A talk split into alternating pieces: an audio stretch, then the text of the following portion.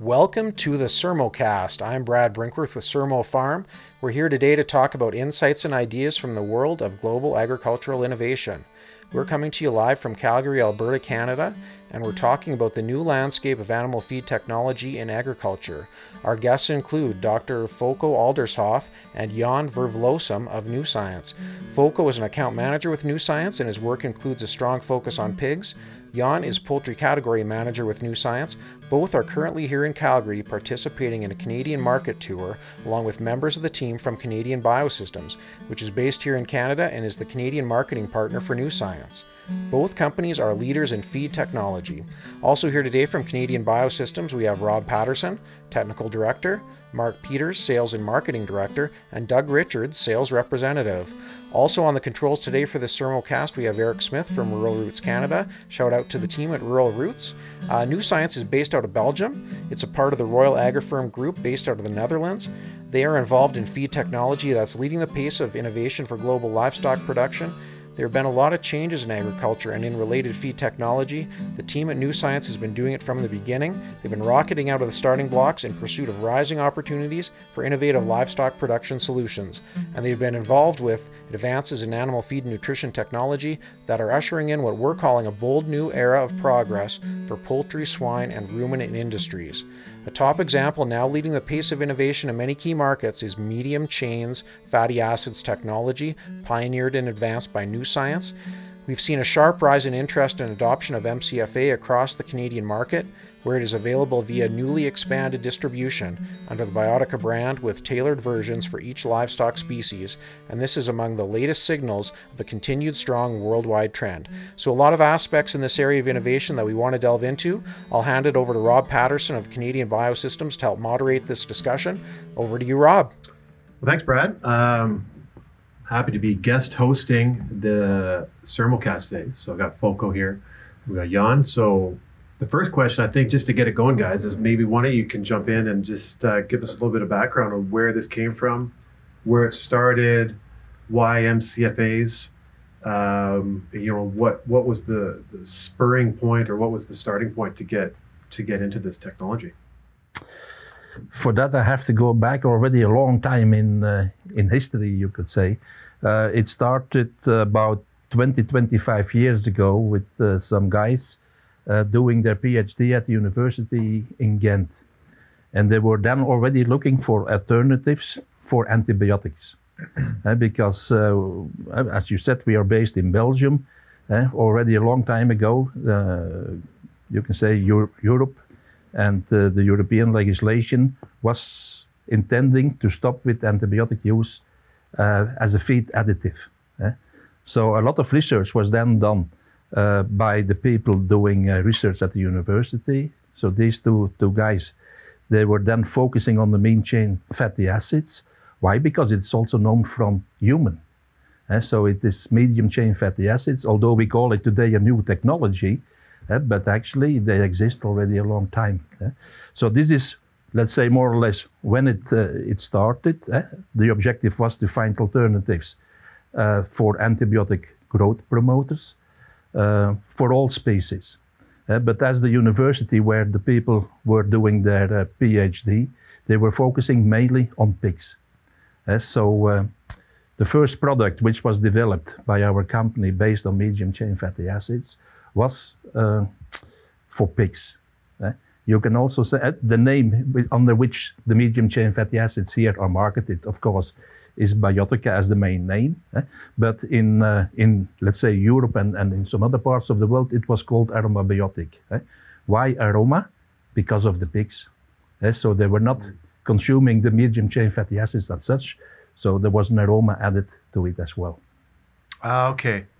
So maybe you can touch on that. So the, the very first MCFAs that came out, you're, you're guiding them towards pigs. Was there an evolution in terms of uh, the development. So the first generation of MCFAs, you know, as you said the pigs weren't eating them, so you had to add an aroma or a flavor to the to that product blend. So, you know, maybe what did you learn from that? Like, why why weren't the pigs eating uh, that first generation of of the product? Uh, the main thing was that uh, when you look to medium chain fatty acids, there are different types of medium chain fatty acids. Eh? So you have the salts, you have the triglycerides, and you have the free activated one. Uh, and actually, when you start doing the thing, uh, the, the research was first started with, you can say, the salts. Uh, and when you were giving them in different concentrations, because when you start looking for what is the proper concentration or the dosage for the different types of, of uh, animals of the pigs, uh, then you find that, yeah, it is not so tasteful because of the soap forming or because of the smell, eh, things like that. Eh. So, and then they switched on to, yeah, other types. Eh. So they went from the salts, and then finally we ended up with the free activated molecules of the fatty acids. Okay, so first generation, you figure out you have some in the university level. You see some really nice benefits in terms of in terms of what what are these what are these MCFAs doing? Are they um, are they promoting the immunity uh, of the pig or the chicken? Um, uh, you, you, know, you said you're they're being developed in terms of being able to replace antibiotics because the EU is coming out with some legislative guidelines that, that are going to remove those from the marketplace. So, what was spurring the why MCFAs over short chain fatty acids or why MCFAs over some sort of other technology? What what actually were are were the the discovery of these MCFAs? Yeah, the main doing? thing was uh, in the first uh, in the first place was pure the antibacterial effect. Uh, and when you look to the comparison, uh, because you mentioned the short chain fatty acids, uh, it was quite clear and very rapidly clear that the potential, the, the activity range uh, of medium chain fatty acids was several times higher than the short chain fatty acids. that was very, very rapidly clear. also, that the mode of action to be antibacterial was quite different. Eh? Of course, today we are 20, 25 years further, eh? and a lot of new insights eh, in the molecules and a lot of more knowledge is still being gathered. Yeah, yeah, yeah. So what? Okay, and I take it for granted because I've been talking to you guys about this for over over two years now. But maybe we should actually talk about you know what are MCFAs. You know what what's a medium chain? Why is it medium? What what's the difference between long chain, medium chain, volatile fatty acids, short chain fatty acids. You know, maybe this is a good one for for Foko to answer. Yeah.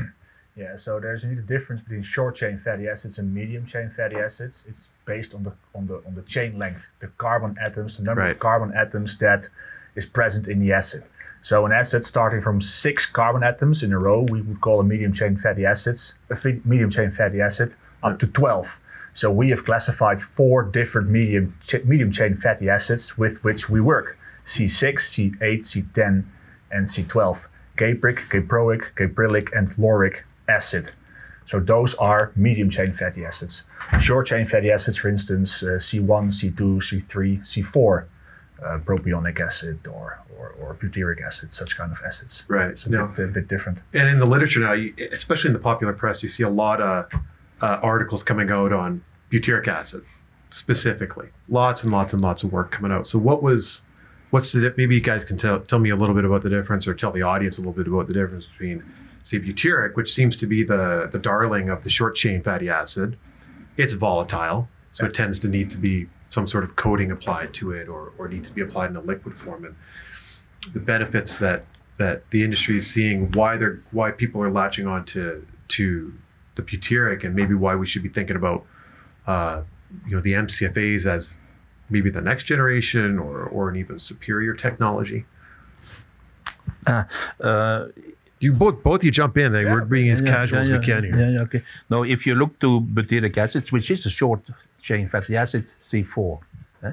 and you call it volatile, indeed it's volatile, but also if you compare, let's say, the, the short chain fatty acids with the medium chain fatty acids, eh?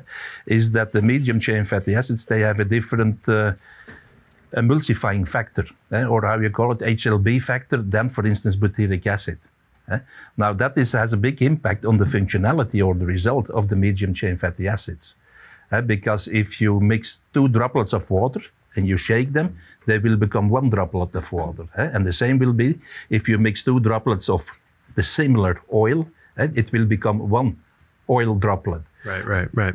But if you mix a, a droplet of water with a droplet of oil, it will not become one. And so, if you're attacking, trying to attack bacteria, eh, which have a similar cell membrane, then medium chain fatty acids, you could say, because they have some several components in between, yep. it is much easier uh, to attack the bacteria.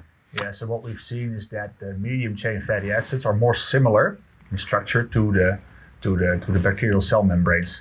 And Yeah, that's why if they come close, they can interfere with each other. Right to the phospholipid bilayer of, of the of the bacteria. Yes. Correct. Right. Yeah. So this is really one of the key advantages that that you're seeing. We're seeing for sure with the MCFA versus uh, a short chain, a butyric acid type type technology. Yeah, exactly. And butyric acid is only one acid. But in our blend, we use four. And what we've seen is that using four different acids, you create a synergistic synergistic effect. So we've seen that by using a blend, we are more able to get this uh, this antibacterial effect, the interference with the bacterial cell membrane, uh, than just using one one single acid. For instance, a butyric acid. Was that discovery made early on uh, at the university level when this technology was being pioneered? Was that something that was seen? Uh, you know, were, were they looking at the differences? Were they looking at um, okay, we're going to look at these natural um, functional fatty acids, and were they? You know, what were the metric points at that early stage? Was it um, kill rates, say, of certain pathogens in the, in the lab, in vitro assays being developed, and, and then they were trialing everything from C1 to C24, and then they spotted on the mediums. Like, what was the what was the the the, the eureka moment? Yeah, it was indeed like you're describing. It was the kill off the kill off of certain bacterial strains. So what they did is they just uh, inoculated several petri dishes with several strains of bacteria and several, let's say, positive treatments. So short chain fatty acids, medium chain fatty acids, combinations of acids, and just by looking uh, at what's happening, at what was happening as such, you could easily see that the combination of medium chains was more effective. So based on that, some MIC values, some minimum inhibitory concentrations, Yeah. have been calculated uh, for some individual short chain fatty acids, some individual organic acids, but also compared to the blend of medium chains. And then we noted indeed that yeah, the medium chains together in a blend have got a better MIC value for a lot of different gram positive and gram negative uh, yeah, bacterial strains, pathogenic bacterial strains. So was it really? So all that that all that early on university work was this was Nuscience really involved at the university level during all of that that pioneering work? You know, uh, Canadian Biosystems were, were, were tightly linked in with uh, university systems across Canada and, and, and across the world where we um, really work with those researchers and take those good ideas and then our job is to kind of bring it to the market. Was Nuscience really involved at that, that pioneering work? That's that's how you you know the expertise came from. Yes, yes. So the expertise actually came from uh, two people eh, doing, first of all, their PhD at the university at that time eh, regarding uh, the medium chain fatty acids. eh, and uh, yeah, they, they, they were employed by our company to bring that technology. eh. Uh, in the end, it resulted in a, in a patent eh, for, for uses for the applications for the different uh, species. eh. So, yes, eh, uh, you can say that uh, Nuscience has been involved from the beginning, from the initial stage, to develop the medium chain fatty acids as a feed additive eh, for the different species, I should call, eh, from in the beginning. Yeah, yeah. And what was the you know, focusing on pigs? What was the early market um, acceptance or adoption like? You know, because uh, antibiotics were banned legislatively in the EU in 2006 2006. Yeah. in in feed, but you're still allowed in water. But the early years was was that the trigger point? Like, did you see did you see voluntary shift in the uh, pig producers saying we want to get away from we know because what, what what what we're seeing right now in Canada is we had about a year and a half lead up, uh, and the government was saying, okay, January one of 2019, antibiotics are gone, but they were telling us this about 18 months ahead, so people had time to prepare, so they had time to test out MCFAs or probiotics or essential oils or whatever. Was it kind of the similar adoption rate and, and gradient into into the, the technology being accepted in the EU? Did you see something similar? Uh, I think, like with any introduction of a new topic or a new uh, additive, it takes time. eh? Now, you mentioned the word voluntary. eh? Uh, as long as there is a legislation in which it was permitted to use either via, via the feed or via a prescription to use antibiotics, which was much more uh, cheaper than, of course, the, the medium chain fatty acids, voluntarily, I would not.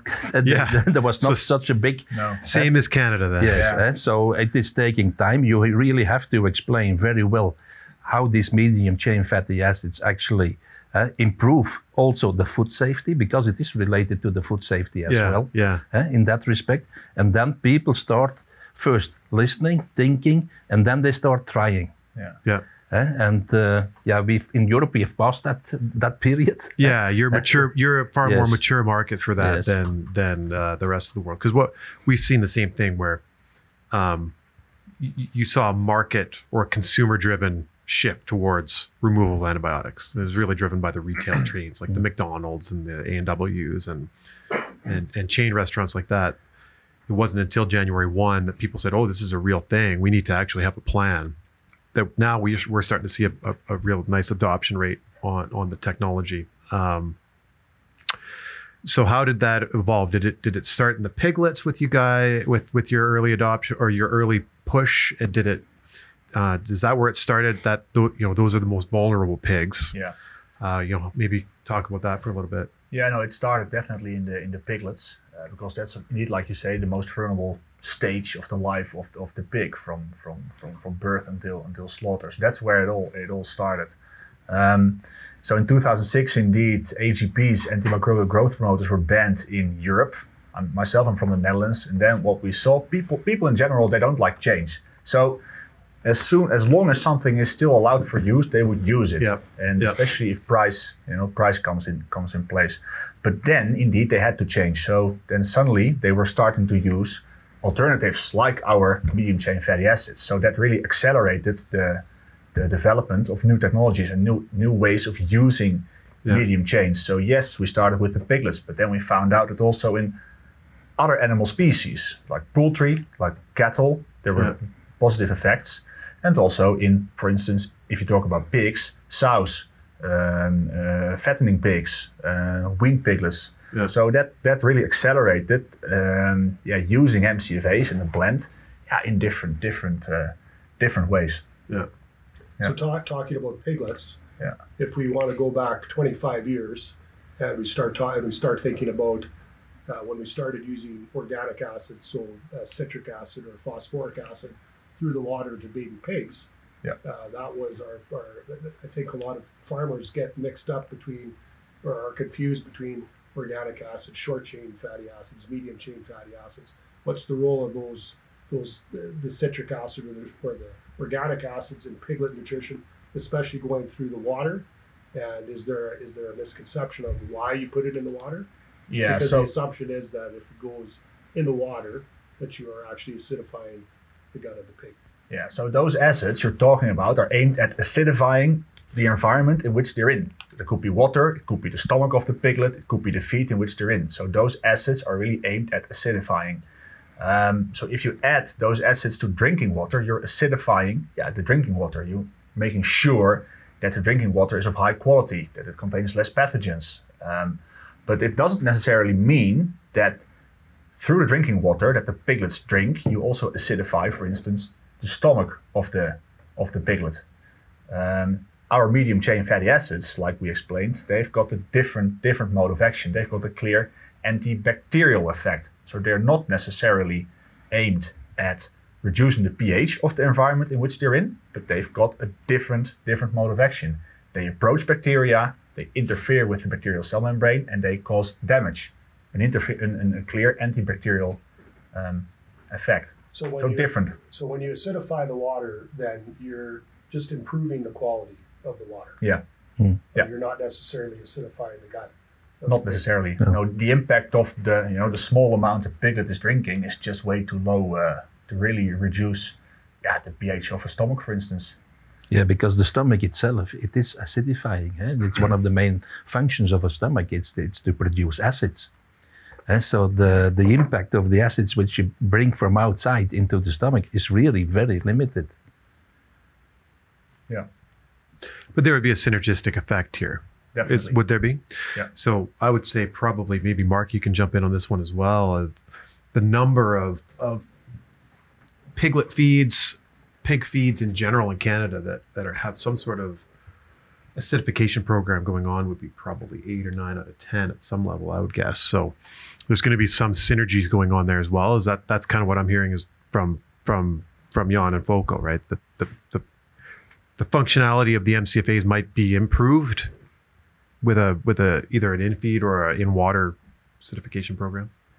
Yeah, the more acid the environment is in which the medium chain fatty acids behave, Right. eh, the less they, they become undissociated. eh. So this means they keep their potency to become active once they penetrate the bacteria. eh. So it's they- a kind of protection Right. eh, or activation of the medium chain fatty acids. So yes, that is Right. synergistic. Right. So the right. more acid the environment, the more active our MCFAs the are. more potent they'll The end more up potent, let's right? say. Yeah. So once they cross that cell membrane, then they're going to be able to give up that proton, drop the pH Yes, within the cell, Yeah. and off off we go towards killing the So pathogens. it's like the best way to, to accomplish that is to add those organic acids through the feed. Yeah. Other than the water. Yeah, for instance, if you look at if you look at uh, well solutions for piglets, uh, the pH of struggling piglets of the, the pH of the stomach is around four. Um, but of course, we want to achieve a lower stomach pH for our medium chain fatty acids to be more potent. So that's why quite often, indeed, yeah, acidifying acids, organic acids, are added to the yeah, to the piglet feed in combination with our MCFAs. Yeah. If I would translate this actually to, to, to poultry, eh, you have growing animals and you have egg producing animals. And now what is what is very difficult what is different between growing animals and uh, laying animals in terms of feed composition is that there is a lot of calcium available eh, for, eh, for the egg production. So if you feed eh, a calcium rich feed to poultry, this has an impact on your stomach, eh, on the pH of your stomach. So, in, in the application of medium chain fatty acids, which we use, eh, for instance, your Biotica L, eh, there is also an, an acidifier in it. Eh, so, there is lactic acid in it eh, to compensate actually for the, the, the calcium which is available in the feed. Yeah. yeah, you know this, and linking it back into the pig side. This is a big problem still in North America that we see is the overfeeding of limestone, calcium carbonate. Calcium carbonate. Yeah. So you know, one of the things we always run into is that buffering capacity of the calcium carbonate. People don't realize, even 15 years later in, in North America, since in Europe you started doing this, is that calcium carbonate is an anti-nutrient. So it does it does have that um, reverse effect potentially on on the benefits that you could get from those MCFAs. So yeah, Yeah. for sure you're seeing it in the in the laying hens. Um, That's true. but that's a good that's a good segue though. So the first the first successes you saw was really designing for designed to to to benefit the pig. Yeah. At what point did you see a transition and, and you say you really had something here? We want to look at the feathers as well. Uh, was that just a natural evolution? Was there a, you know product segmentation? When did that start start happening? Right at the beginning? Uh, I think this started uh, because in the beginning, when we had the uh, aromabiotica or uh, your biotica B uh, in uh, or, uh, S uh, in uh, for pigs. Yeah. yes, uh, yeah. so the aromabiotic in, in, in Europe, let's say. Uh, the first thing is that we also started using that in poultry, uh, both for broilers and for layers. Right. Uh, then we saw different uh, reactions uh, to what we have seen in uh, in pigs uh, at the same time, uh, because there is some years uh, from the initial phase from the research and then already in the marketing phase from aromabiotic, uh, there is some years already passed. We also get some extra insights in how molecules behave, uh, and then I think after one or two years when we were using the same product for uh, for for mainly for poultry, that yes we, we saw that we should re-optimize uh, the formulation you can say or the the, the ratios of the different molecules. Uh, it's like uh, I sometimes compare it with uh, optimizing uh, for the amino acids. Right. It's uh, when you make an optimal uh, amino acid ratio balance for a broiler grower. uh, it's not the same as when you do that for a layer. Yep. Eh? Yep. Uh, so, but this is it's not an exact, it's not a correct comparison, but Yep, yeah, uh, no, but, yeah. it, uh, but it is in this way. uh, so then we did research to to optimize the the ratio between the medium chain fatty acids used for mature birds. Uh, the main reason for that was that indeed, uh, first we were only looking to, to the antibacterial effects, Yeah. Then we learned that actually the microflora in the intestines from growing birds is totally different from a mature bird. It is related even to the feed compositions. eh? And then, okay, then you, you need to reformulate, eh? you, to, to reanalyze again what is the best given actually the environment in which this type of bird is living, eh? is behaving. eh? Uh, and that's, that's why it became different. And that for me is a very important part of that technology that I find very intriguing because it's not unlike what we do with our enzyme technology and uh, the uh, uh, strain specific activities to target those specific substrates in different blends. And that's what you're doing with per species. Yeah, exactly yes, right. yes. That's that's that's that's really the interesting thing is that now, so you you you, you introduce the product and the technology in the Netherlands, which is a very pig centric market. Correct me if I'm wrong, and then you slowly see the evolution of the product line.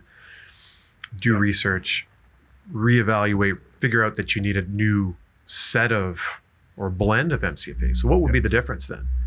Yeah, so what we noted with our four medium chain fatty acids that we have in the blend is that the shorter ones, so the C6 and the C8, are more active against, let's say, gram negative bacteria, and the C10 and C12 are more active against gram positive bacteria. So, keeping this in mind and knowing that several of those types of bacteria are causing serious problems for producers and for their animals, we thought, okay, how can we use this knowledge to, you know, try to find out or try to find out if there are several concepts possible for several sorts of issues. So based on that, we have started to, to start trials targeting specific types of bacteria with different blends. And there we saw some quite interesting effects. So because of that kind of research and because of that kind of demand from the market, yeah, we, are, we were able to develop products, for instance, specifically targeting uh, Salmonella, a gram-negative bacterial strain, or uh, Clostridium or, or Streptococcus, a more gram-positive bacterial strain. So that really has di- diversified, Right. yeah, Yeah. So the, the so use of MCFAs in different uh, different directions. yeah. So on the pig side, really, it it re-evolved um, from a comprehensive blend maybe to one that, like you're saying, the shorter chain lengths, Yeah. targeting those gram negatives. Pigs are Yeah. E. coli is a huge problem in pigs, always has been.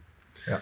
Um, so so that pig specific blend would be targeting those, and then you're right the, the feather formulation, the poultry feather formulation would be more targeting towards the gram positives. So the Clostridiums, the streps, the staph type type type bacteria. Yeah, more or less yes, but it's it's also important to keep in mind that in those products we always keep the blend because we know Right. the synergistic effect of the four acids together Yeah. is still very strong. So And that would be actually a good a good point to make too, because um, more and more now, I'm sure you saw this too as you as being a pioneer into the field.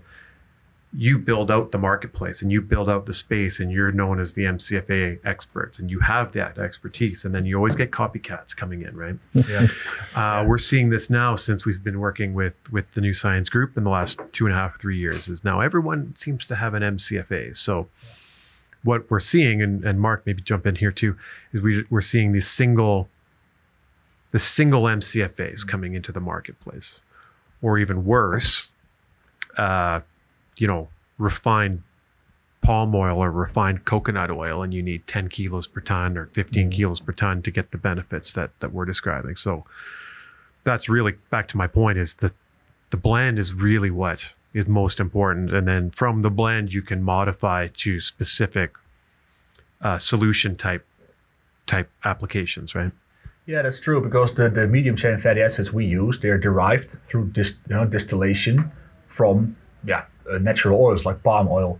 So we use specific pure MCFAs to make these blends. That enables us to create a product. For instance, one kg of product could contain 60% of MCFAs. But if you would use, let's say, one kg of palm oil, you first of all have a lower concentration of MCFAs, and you don't know exactly what the blend of MCFAs is. Yeah. That's a big that's a big difference. Yeah. for sure. Yeah, Are yeah. there any other activated MCFAs in the market? No, it's our patent, and we are uh, we are using it. And that's that's the value of a patent. Yeah. now, what is what is also important is that when we talk about uh, the microflora in an intestine, uh, uh, if you really want to specifically attack, uh, uh, the objective must be that you do not disturb the other ones, uh, which are the beneficial ones. and uh, if you really focus only on one uh, specific uh, bacteria in your uh, intestine, uh, because this is the only place where we can uh, actually attack them, then you must be very careful of not disturbing the balance and creating another problem. And that's one of the advantages of actually defining the balance uh, between the different ones to maintain the balance of the beneficial ones. So how? Maybe, maybe a tough question, maybe not.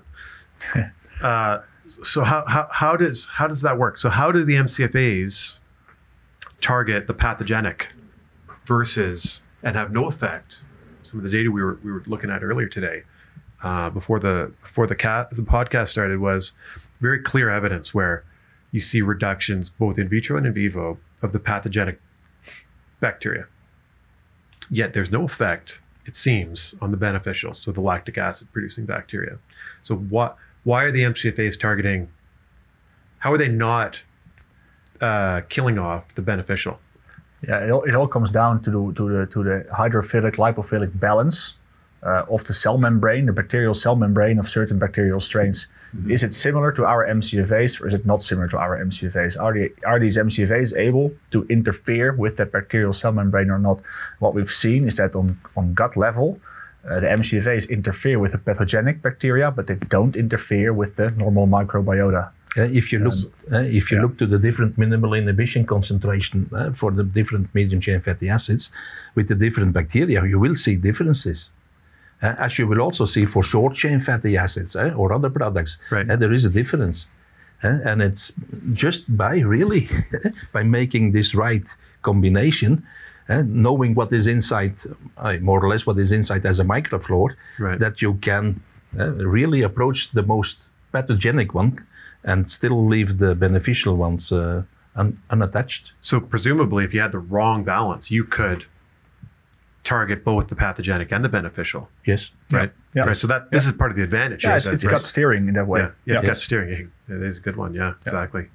Um, so that's that's another good segue. Maybe linking in just from at the gut level, we're seeing with your with the research that you're seeing, you're seeing these reductions in pathogen loads. So that's presumably allowing energy, uh, nutrition, nutrition energy being uh, diverted to growth. That's where we want it to be rather than yeah. fighting these infections. Is there anything, you know, we talked a little bit about um, gross immunity, plane of immunity, plane of health uh, before we got going here. You know, make, effect on neutrophil. Maybe talk about that a little bit. Yeah. So what we what we've seen is that MCFA's they accumulate in neutrophils. Neutrophils, part of the of the immune system, white blood cell, first line of defense against intruders, pathogenic intruders, uh, bacteria mainly. Uh, what we see, MCFAs accumulate in the neutrophils, and this prolongs the process of apoptosis, the programmed cell death. So basically, MCFAs are able to yeah, keep those neutrophils alive a bit longer. So it really improves what we call the neutrophil uh, quality. It doesn't necessarily mean that you have more neutrophils, because more neutrophils would mean more energy wastage on your immune system. No, it really prolongs the activity of neutrophils. And this also means it takes the effect of MCFAs out of just the gut, but into the whole animal because neutrophils travel the whole body, yeah. respiratory tract, uh, uterus, re- reproductive tract, and that's also what we see. So yes, we see the positive effect on the overall health status, immune system right. of the animal. Mm. Right. So prolonged use. Prolonged use. Yeah. Prolonged use. More efficient. Yeah. As yeah. opposed to some of the some of the technologies that have come out or that have entered the for sure into the Canadian market where they're really pulse driven. You know, you get a you get a problem. Yeah. Pulse treatment, yeah. in and out, in and out, right? Yeah. And and how effective is that? And you, yeah. as the producer, you have to know exactly what's going on and yeah. uh, be able to measure that, be able to dose it, be able to to watch the reduction, and then not only put it in, but not only turn it turn the tap on, turn it off, right? Mm-hmm. So it's, it's this prolonged use that that's really the long term strategy yeah. that you've seen. Yeah, it's a standard implementation of the product in the feed, and then you see, for instance, if you talk about pigs, cycle after cycle after cycle on your on your pig farm, you see. Yeah. Uh, beneficial effects, uh, decreased infection pressures of certain pathogenic bacteria on your in your in your barns. And, yeah, uh, yeah, really. What about on, what about on the poultry side of things? Reduced necrotic enteritis, you know, reduced cocci. Yeah, I, I just want to continue a little bit first uh, on what uh, Foko has been saying. So when you talk about uh, improving the immune status of animals, eh, this mainly results, if you talk about in terms of zootechnical performance, actually in an in a protein saving uh, value, Uh, and this is what you see with with definitely with poultry. Uh, so if you talk about layers, eh, or if you talk about uh, broilers, eh, if you're able to improve your immune status of the birds, you will get actually the typical uh, protein improvements. So this means weight gain, carcass yield, and for layers, this means your egg quality, your albumin quality. eh, and this is actually, uh, let's say, about eight, ten years ago, that we first started looking to that.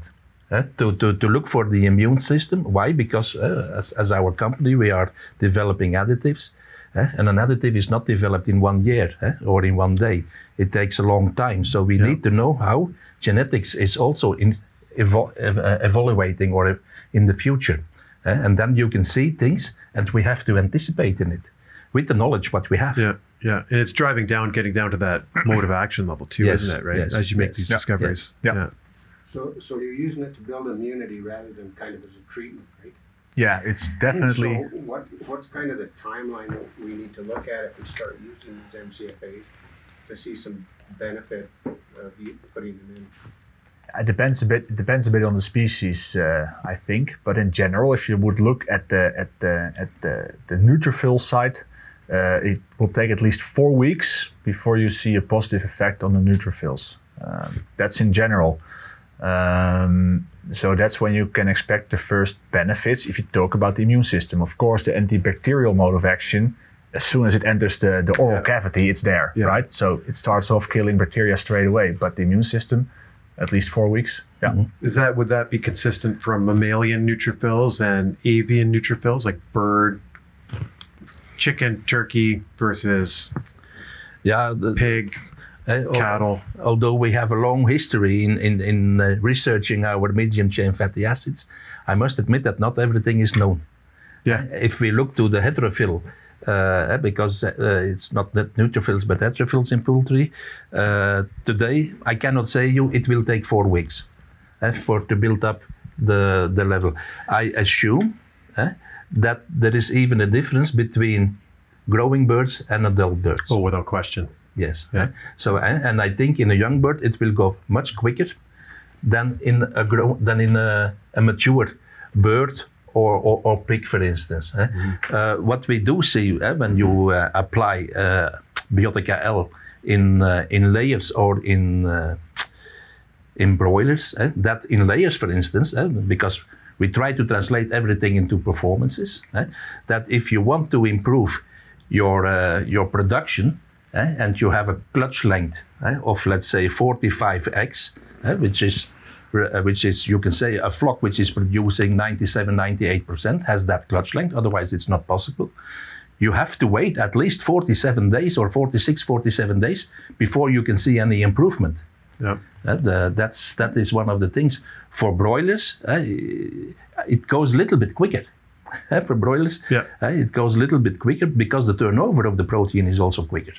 Yeah, yeah, absolutely. So, so the answer is maybe.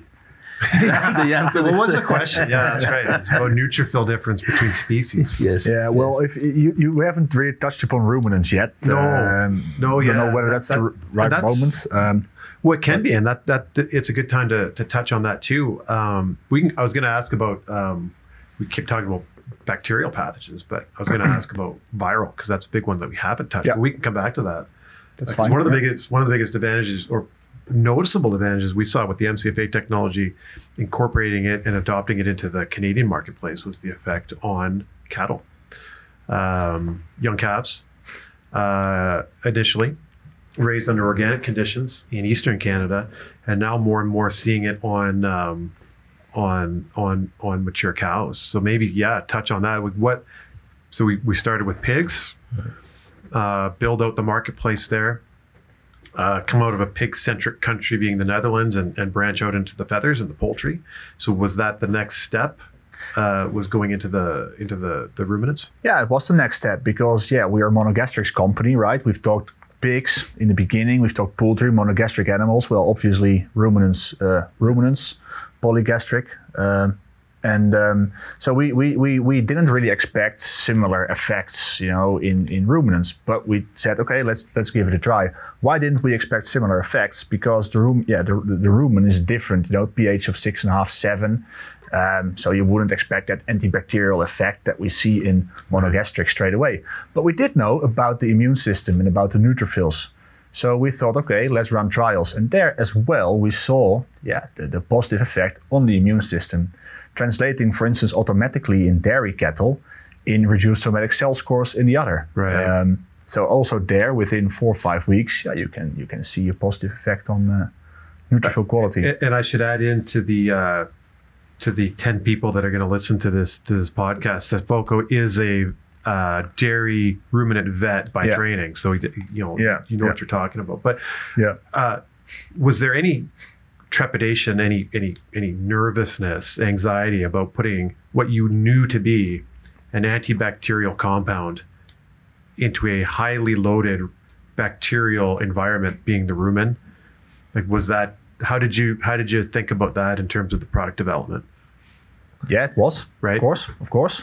But if you don't try new stuff, Of course, you're never going to find out. So Yeah. under you know c- certain trial circumstances, we just gave it a go. right, right. And, so, uh, it, did it start backwards? In like, did you start with the same kind of um, in vitro, in vivo, small scale in vivo, large scale in vivo that you would have done on the initial development, or did it come a little bit backwards? Did you say, well, we have a what we presume to be a good blend? Um, you know, we're a feed additive company, we're a, a, a monogastric feed producing company, but we're also feeding this this this dairy herd. Look, let's just try it there, take a look at the records, and then come back. And Yeah, it's it's a happened. bit it's a bit of both. So first we because in, in the lab in vitro you can really simulate the rumen, right? You can simulate it Yeah. in a, in a good way. So that's how we started. We just tried to simulate the rumen, add the MCFAs to that, and see what would happen. You saw some bacterial shifts. You saw some shifts in volatile fatty acids produced by microbiota, Right. bacteria, protozoa present in the rumen. That looked good, and then we thought, okay, give it a go in vivo yeah, that's how it actually went. So yeah, we we started off in vitro, Yeah. and then with that we we went in vivo. Yeah. And if I remember well from the past, the objective was then uh, for the cell count uh, against mas- mastitis. Yeah. That was the main objective to, to, to reduce that. Uh, and from that on, you work, you do your work further. Yeah. Uh, you try to proceed. Yeah, Yeah. because ninety percent ninety percent of the somatic cells, you know, you see in, in in mastitis milk, let's say, can be neutrophils. So we knew that, and we knew also the effect on neutrophils in in pigs and in poultry. So what we thought, yeah, well, that of course would make sense if you could if you could also improve the neutrophil quality in cattle, and it did. So yes. yeah, that's that was So actually that, uh, that's that's the big leap there. yeah. So big re, leap. So um because we got there a little bit differently on the on the pigs and the poultry where we said um you're really finding an antibacterial type compound. Not one for one replace but at least try to to slot in instead of the traditional antibiotics. See the equivalent performance uh, um, a microbiome that is far more healthy say. And then afterwards the research got towards better neutrophil populations better Yeah. neutrophil numbers Yeah. uh, staying around longer less death but on the dairy it sounds like the first discovery was the immunity the immune cell Yeah. and then so was there any um, corresponding to this reverse pattern like what did you see on the performance side was it more milk output was it more Yeah. was it a shift you know higher milk fat higher milk Yeah. protein what, what was it Yeah, so on rumen level, we saw a better, a better fermentation. So there was a higher output of propionic acid on rumen level, and propionic acid is the precursor for glucose, you know, for mm-hmm. gluconeogenesis mm-hmm. in the cow, and glucose is lactose in the milk. So what we saw indeed was more milk.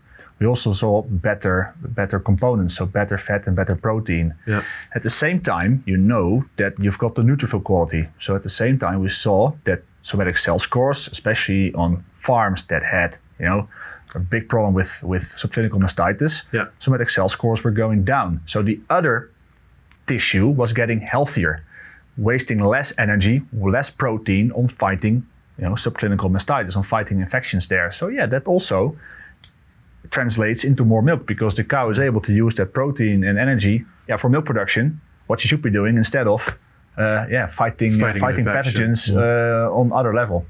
Well, it's a good point to make. Is it is the these these um, responses to this sort of technology are always varied. My my experience is that you see the best response on the tail end of any given um, any given farm operation. So, for example, on on some other things we've done, we we tend to see uh, on a on a farm that really is struggling, like you're saying. Is that where the biggest benefit is to be had, or is there a, still a, a, a spot for this technology, even on the top ten percent, top five percent producers? Yeah, so so in the in, in the farms that are struggling, you would see most effect on, like I said, somatic cells and udder health. Yeah. But of course, for the top end, yeah, the MCFAs have proven that they can improve the digestion and the, the volatile fatty acid output. They yeah. can change that on rumen level. So there you would still see, yeah, a better fermentation on rumen level, resulting in more milk. Yeah. So also there you see the benefit. Yeah. Yeah. The same is true for the other species. Eh? Uh, if you look for, for the pigs and, and for the poultry, uh, it is not that the best performing uh, farms or farmers will not benefit. I would e- I would almost even say on the contrary, because the, the basic principle is actually yes, they will the you kill the bacteria and the animal will be less affected, neg- negatively affected. Right. But actually, what you also try to do is to positively affect the animal eh, via the immune system eh, by modulating it. And that is best achieved at good performing farms. Yeah. Eh, so, uh, but of course, if you talk for a layer company which is producing 99, it will not contribute to become 100. Yeah, that's right. Yeah, yeah. there's, a, there's you have to be realistic. Yeah, that's right. That's uh, animal physiology. It's just not possible. Yeah, exactly. Yeah. That's right. Yeah. So you're you're preventing more than you're pulsing or treating. Yeah, for sure. that then when you you know because you're working with a living, eating, breathing animal that is susceptible to changes in environment and stress and yeah. whatever it may be. Mm-hmm. Uh, if you're that prevention helps even those good farms if they yes. run into a situation like that. Yes. Carry through. It is, a, it is a biological process. Eh? Livestock is a biological process, eh? and you try to control the environment as much as possible.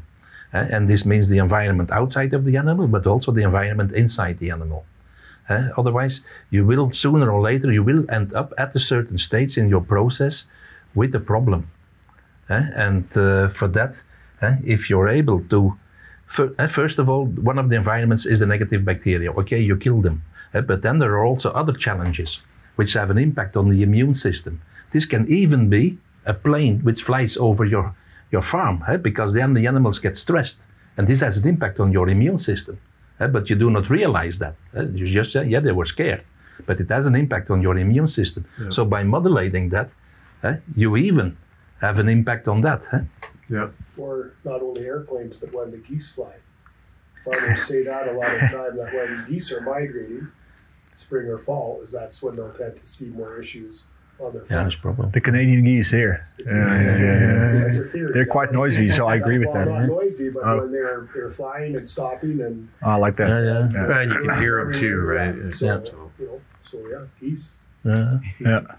I said we'd touch on it. We haven't got back to there, but maybe this might bring it full circle in terms of new and emerging applications, and that would be on the viral side of things. we talked a lot about yeah. E. coli, salmonella. Uh, we didn't really get into the into the poultry diseases, uh, uh, cocci, well, parasitic, but um, uh, the Clostridia. But maybe on the viral side, we should we should talk about that a little bit. Being that ASF is such a hot topic right now. Yeah, we, we can touch upon that briefly. Yes, ASF is of course a hot topic. Um, quite some trials research has been done on, on potential antiviral effects of MCFAs. Um, we know from, from some trials that there is a there is an activity against so-called enveloped viruses because the envelope of these viruses is similar to the bacterial cell membrane, so right. similar to the structure of our MCFAs that we use in our blends. So what we've seen in some trial work, for instance, uh, PRRS virus, PED virus, we know that there is an effect against these viruses. Um, it's work in progress, right? So we've got some trial results. It looks positive, but no claims yet. Of course, Sure. ASF is an enveloped virus as well. So that, of course, accelerated everything. And also on that side, we've Yeah. got some first preliminary results that look positive. But yeah, it's it's work in progress. But again- it's definitely something new and definitely Okay. something that's that hopefully will happen happen fast. Yeah, But but the idea will be to be preventative again, preventative as opposed always, to as opposed Always. to treatment. always. Right. Yeah, MCFA is not an antibiotic. They should be used as a prevention Yeah. always. Yeah. Yeah. Um, what about other uh, on? Those are the, the big ones right now for sure on on the swine uh, pig production side. What about viral on viral infections and combating viral infections on the on the poultry side, Jan? Yeah, first of all, I'm A, not. A, AI? Can we do yes, that? Yes, I'm, I'm not a veterinarian. That's the first thing I have to say. Uh, but I think that for uh, for poultry, yes, the the threat of the diseases is more limited than with pigs. Uh, so indeed, yes, you have influenza, uh, uh, and you have other uh, viruses if they are. If the animal gets infected, that and then I talk about uh, the economical impact. Eh, It's not only about the, the impact for the farm itself, but for for the country or for the region. Eh, Yeah, Because then you yeah. have then we have to look to to to national or uh, European or uh, laws, eh, because they can have an impact uh, for that. So um, we definitely have to look uh, into that as well. But uh, in terms of different types of viruses, it will be much more limited, uh, I, I think, because it's a totally different way in the field how we protect today already the poultry with vaccinations.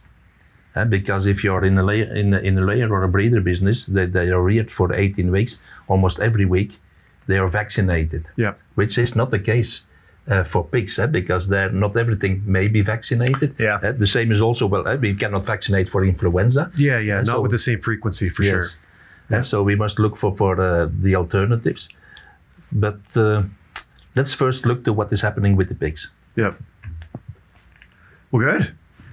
I think we covered off a whole uh, a whole array of topics there. Um, so I'm glad to. I know we're on a bit of a time constraint, but I'm glad glad to give it back to Brad, and maybe we can just close this out. Yeah, no, that was an awesome discussion, everybody. Thanks, Rob. That was great diving in on the science and getting some awesome ideas and insights on this technology. I guess just as a final wrap up, maybe if we could just get a final thought from everyone on as we look at the future, are we optimistic about this technology and what do we foresee unfolding? Just quick, I'm going to limit you each to 30 seconds. Foko? Yeah, well, well we're, we're, we're very optimistic, and really, it should be MCFAs. We hope, we foresee that it will become a standard, you know, implementation in, in livestock production, and animal feed. So we, we we step away from the problem-solving things. No, it is going to be a standard implementation, such as you know vitamin A and E in the past. No one knew it in the past, and now it's all standard. People you know don't think about it. It's implemented. That's what we foresee, what we hope to uh, to achieve. Yeah.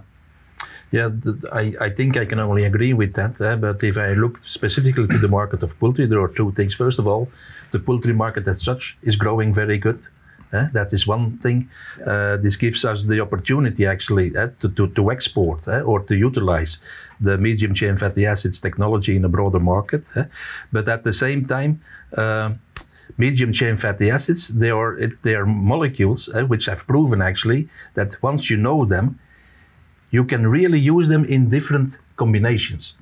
eh, And not only with medium chain fatty acids as such, also in combinations with other molecules, which gives and opens, of course, a new era for application eh, for other topics, for other objectives. eh, And uh, for that also, eh, because, of course, eh, we have the, the world of today, eh, but we also should look eh, for the world for tomorrow.